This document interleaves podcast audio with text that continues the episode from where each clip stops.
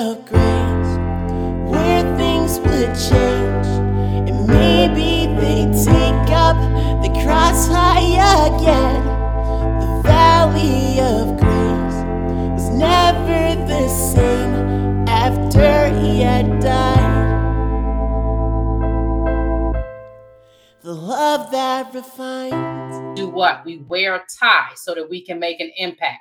That means we're analyzing, we're troubleshooting, we're implementing, we're empowering, and we're impacting women in our homes, in our communities, and around the world, right?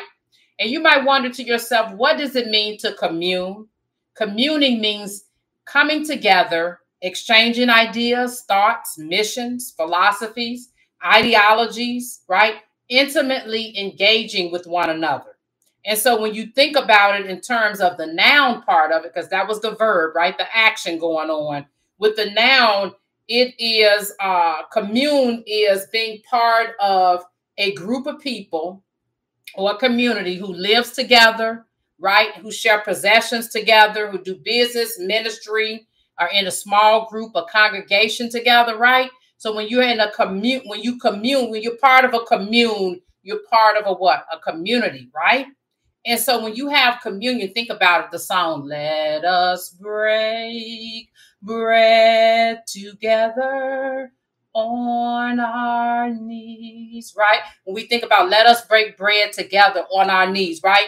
And then part of the song to say, when I fall on my knees with my face to the rising sun, oh Lord, have mercy upon me. So when we have communion, right, we're coming together with that sole purpose of what? Relationship, fellowship, friendship, discipleship, and sonship. This is all based upon the fact that Jesus went to the cross. He died to save us from our sins, right? And God adopted us as sons and daughters, right? And so we're having communion to commemorate through the wine that's representing the blood, the bread and our crackers that's representing the body of Christ, right? Coming together on our knees for that sole purpose, right? And so also thinking about this with communion, you're thinking about your love for people. You're thinking about your love for the people of God, right? And you're thinking about your love of community, okay? And so it's not about me, which is the ironic part of communal narcissism. Communal narcissism is all about me. It's nothing to do with being intimate and engaging. Narcissistic individuals do not like engaging, right? And the people who are in relationship with them have to do what? They have to disengage. So when it comes to a communal narcissist, right?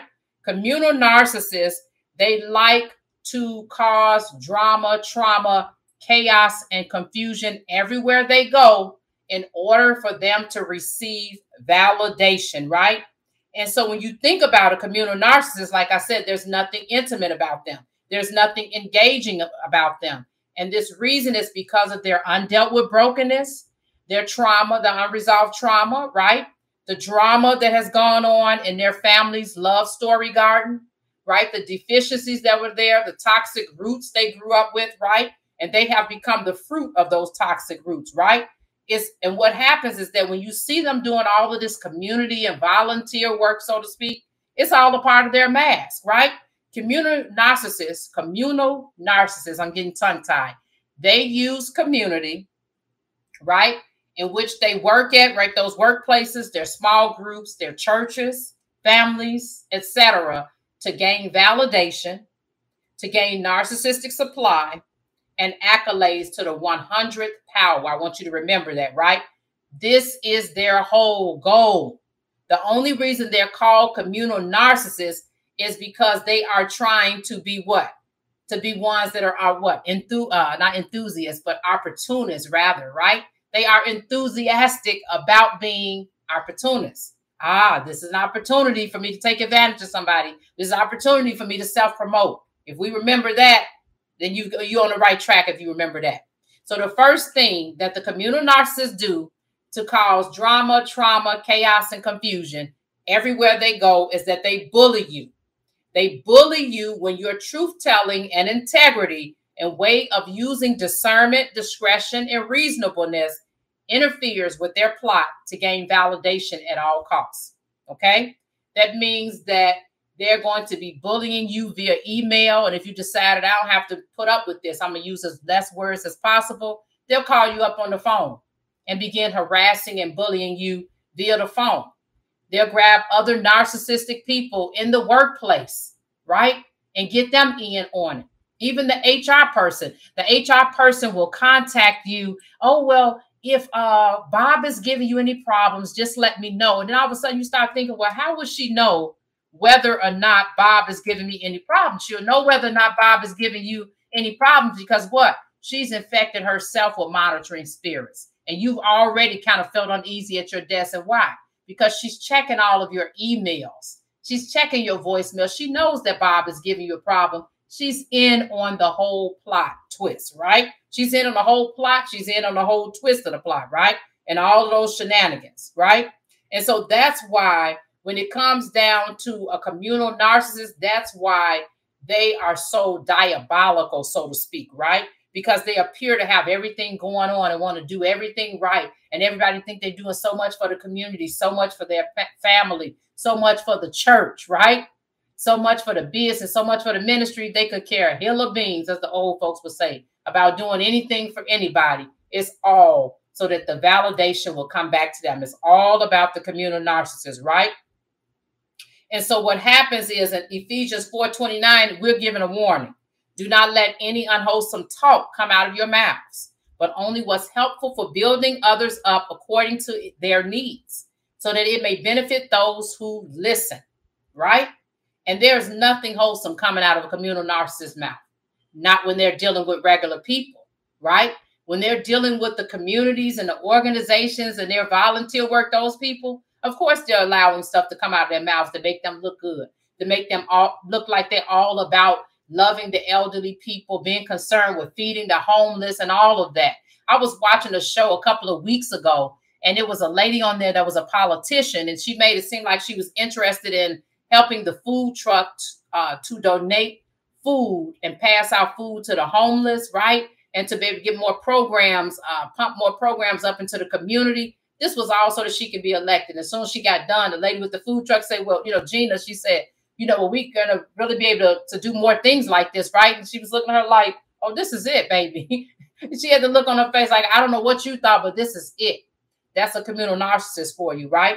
Number two, communal narcissists overpromise, underestimate, and overestimate. They do those three things. That's part of their operating system. Number two, communal narcissists overpromise, overestimate, and underestimate as part of their operating system. They make promises they can't keep all the time.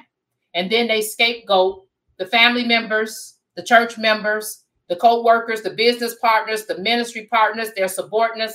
Anybody and everybody is a pawn in their theater production that they have created in their own minds, okay? They'll use anybody and everybody to throw under the bus.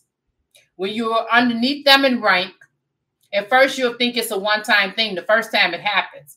And then all of a sudden, you'll realize, wait a minute, this is their MO. They're making promises to these clients that they cannot keep. And guess what? It's all going to fall back on you if you are the customer service rep for this type of individual who's over you as the main account representative, right? When those promises can't be met, you're going to be scapegoated as to why the project fell through, right? When the business project falls through, you're going to be scapegoated as to why the project fell through. When the ministry doesn't go as planned, right? When the church programs don't go as planned, when the mission trips don't go as planned, you're going to be the one working closely with them that's scapegoated.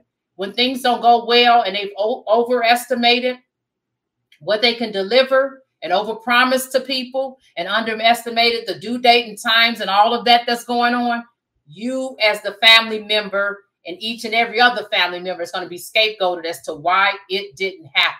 And then that way, everybody else can look at that individual and empathize and sympathize with them. Oh, Barbara, I'm so sorry that you end up having to go through this. It's a shame nobody would help you. It's a shame nobody would help you cook. It's a shame nobody would help you to pack those boxes for the hungry. It's a shame nobody would use their Saturday to drive around with you to those 200 homes. And in the back of everybody else's mind, they're thinking, Nobody told you to promise those people that these parts were going to be ready to ship out when you knew we were on back order. Nobody told you to promise that you were going to make 200 deliveries on a Saturday when you know you're working Monday through Friday, 16, 17 hours a day. That's what the individual on the outside, once you notice their MO, that's what the individuals on the outside look and think to themselves, like, this was a setup. This is what they wanted in order to receive validation and empathy and sympathy. And also, like, look at all of this work they did by themselves because nobody would help them. No, it's not that nobody would help them. Either they asked the people too late or they didn't want the other people to help. They want to wear the Superman cape. And if you can remember that, you're going to be doing good. You're going to be doing really well when it comes to what? The communal narcissist, right? And then the other thing about the communal narcissist is that they have high levels of anxiety and rage stemming off of the anxiety because of overpromising, underpromising, right? And doing what? Overpromising, overpromising, underestimating, and overestimating. Not underpromising. They overpromise, but they overestimate and underestimate all of the logistics that's involved in certain projects, right? And like I said, but the other people on the outside, once they know their MO, they're like, nobody told them to try to go do all of that stuff themselves. You'll realize they set it up like that. That's how they want it to be. So they can make it seem like everybody else is just sitting around being lazy, doing nothing. They're the only one that's working, right? They're the only one that's packing food for the homeless. They're the only savior of the day, right? They're the only ones doing the work and being fruitful and multiplying. They'll even throw some scripture in there, right? But in Matthew 5:36-37, it says, nor shall ye swear by your head, because you cannot make one hair white or black. But let your yes be yes, and yet let your no be no. For whatever is more than these is from the evil one. So basically it's saying when you start making all these false promises to people, over-promising and all of that, or either under-promising either, instead of, you know, letting the yes be yes and the no being no, and trying to make it seem like it's more than what it is, they're saying basically according to scripture, that's evilness. Because you know you can't deliver. You know you've set yourself up. You've sabotaged. You self-sabotaged. And then you also sabotaged the project, right? You know that. But this is what this individual wants. They want to go and have all of these accolades given to themselves, right? And that takes us to number 3. They are opportunists at heart. They give to organizations so that they can receive hand claps, but they also want their names and photos and how much they have, right, written on the bench. They got their name, Barbara Davis. They gave $10,000 to this particular organization, right? It's in gold. They want it gold-plated on a nice burgundy wooden shine bench, right, to show everybody this is how much I gave to this particular project. But then also that's not it. They want their photo attached to it so everybody else can know what it is that they've done. They've given $3,000, $7,000, $10,000. They've given all of this to a certain organization, right? To help the homeless, right? To help the hungry children over in Africa. As long as their name and picture is attached to it, they're doing okay, right? And then also everybody can say, oh, look, they must be balling. They got all this money. They rolling in dough. They got the bag going on. This was to gain this was for what? Their own gain and for nobody else's. And in the scripture, it says, do nothing out of selfish ambition or vain conceit. Rather, in humility, value others above yourselves, not looking to your own interests, but each of your interests of the others, right? Opportunists do things like what Joab did. Joab made it seem like he wanted to reunite David with Absalom, his son. He didn't want to reunite him. He wanted to have all the accolades. He wanted to gain favor from David, right? He wanted to be put in the lead of everything. And in scripture, it says, and Joab fell to the ground on his face and bowed himself and thanked the king. And Joab said, today thy servant knoweth that I found grace in thy sight, my lord, O king, and that the king hath fulfilled the request of his servant. Okay. And so what happens with communal narcissists, they become ruthless. They're cold. They will kill anyone that get in their path, right? Guess what? Joab killed Absalom. Joab killed Abner. Joab killed Amasa, right? This was all so he could make sure nobody else took over his position, right? He made it look like he had the mask of concern for David. But what it was is that it was selfish ambition. He wanted to self-promote. He killed all these three individuals, and they were never, ever, never, ever given the command to be killed by David. And in scripture, it says, when Joab came out from David's presence, he sent messengers after Abner, and they brought him back from the cistern of Sirah. But David did not know about it. And when Abner returned to Hebron, Joab took him aside into the midst of the gate to speak with him privately, and there he struck him in the stomach so that he died for the blood of Ahaziel, his brother. Afterwards, when David heard of it, he said, I and my kingdom are forever guiltless before the Lord, for the blood of Abner, the son of Ner. May it fall upon the head of Joab and upon all his father's house, and may the house of Joab never be without one who has a discharge, or who is leprous, or who holds a spindle, or who falls by the sword, or who lacks bread. So Joab and Abishai, his brother, killed Abner because he had put their brother Asahel to death in the battle at Gibeon.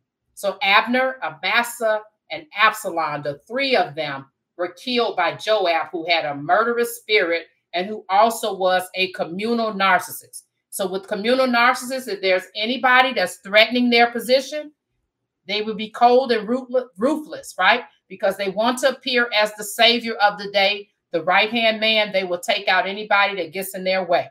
Look at how Joab is looking out for David. It's what they want. It's what Joab wanted everybody else to say about him, right? He was always looking for an opportunity to promote himself. Now that brings us to number 4 and the final point, right? Communal narcissists sabotage business deals, work projects, ministries, church plants, family gatherings, so they can break things or hide things and appear to be the savior of the day. They overestimate, underestimate, overpromise, right? Just say, for instance, if you had a company where they've got inventory and it was placed in certain areas, all of a sudden the communal, and then you can't find the products, and you're like, well, what happened? The communal narcissist will pop out, dun, dun, dun, dun, here are the project, here are the products, here's the projects, here's the items, blah, blah, blah, this is what you couldn't find. And it wasn't that all of a sudden he was the only one that could find him and everybody else wasn't doing their job. No, he purposely hid these products. He purposely hid these items, right? They complain about doing all the work, but at the same time, they want the validation, right? It's a sick and twisted cycle, right? And so what happens, unless you're hanging around these people all the time, you will miss it, okay? They want the message to be nobody else knows how to do the job except for them. They triangulate, they manipulate, right? The small group, the family members, the church members, the co-workers, everyone. And in the background, you're thinking, why would somebody want to do this? This is a clear indication of somebody that has a problem. Anytime you break something so that somebody else can say how good you are doing something, you got a problem.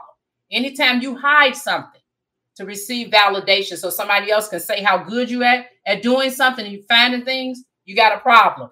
Anytime you put more weight on yourself than you have to, in order for a whole group to validate you, you got a problem.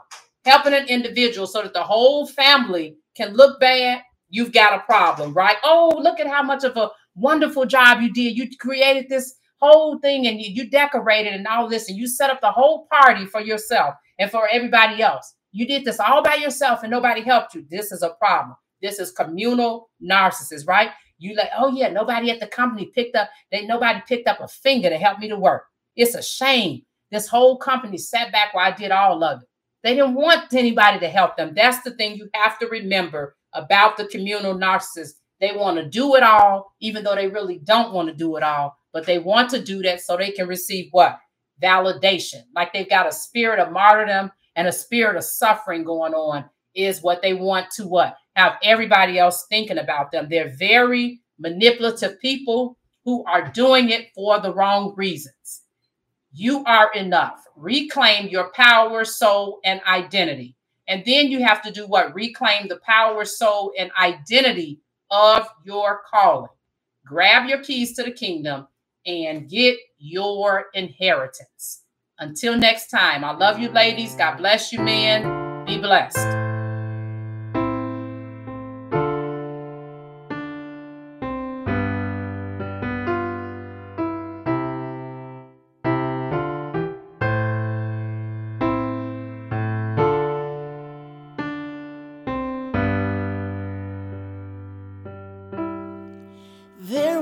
Grace,